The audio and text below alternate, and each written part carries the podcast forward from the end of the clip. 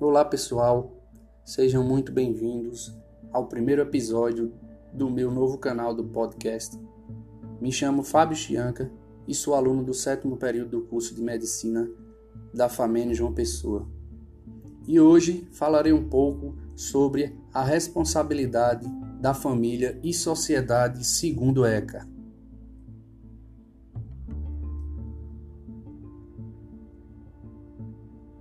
Bom, a princípio, devo falar para vocês que o Estatuto da Criança e do Adolescente, como está previsto na Lei Federal número 8069, de 13 de julho de 1990, contém os princípios que promovem a concretização dos direitos fundamentais infanto-juvenis.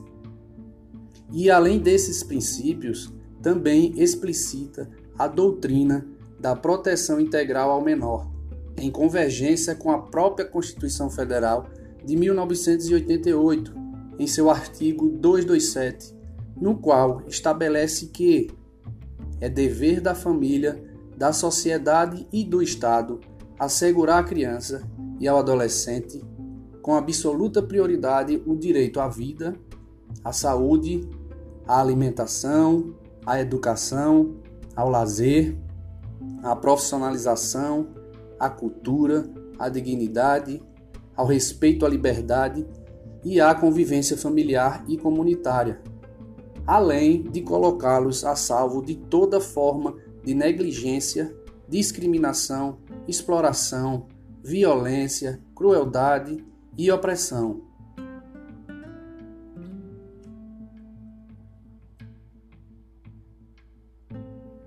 Apesar disso,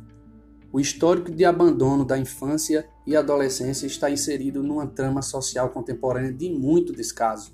e desigualdades sociais. A criação do Estatuto da Criança e do Adolescente em 1990 para a garantia dos direitos ao menor ainda não é totalmente efetiva. Um exemplo notório disso é a exploração infantil, visto que 2,6 milhões de pequenos são expostos ao trabalho, isso conforme a Fundação Abrinq.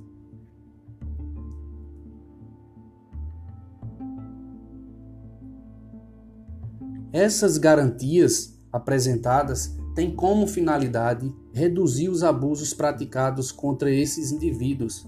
que se incluem nesse processo de desenvolvimento físico, mental e psicológico. Portanto, a legislação vigente busca promover um mínimo aceitável de condições propícias para a evolução do menor, visando dessa forma atingir a idade adulta com dignidade.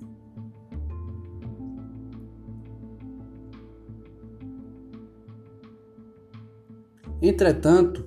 para o cumprimento desse estatuto, torna-se necessário a ampliação do conhecimento do mesmo, por meio da sociedade civil, com campanhas e anúncios em todas as mídias e somadas a políticas públicas da saúde e educação, com enfoque na formação de professores e profissionais de saúde para o entendimento da proposta do ECA, pois as crianças e os adolescentes devem representar obrigatoriamente o rol de prioridades das autoridades, mesmo que a realidade do nosso país esteja divergindo da nossa Constituição.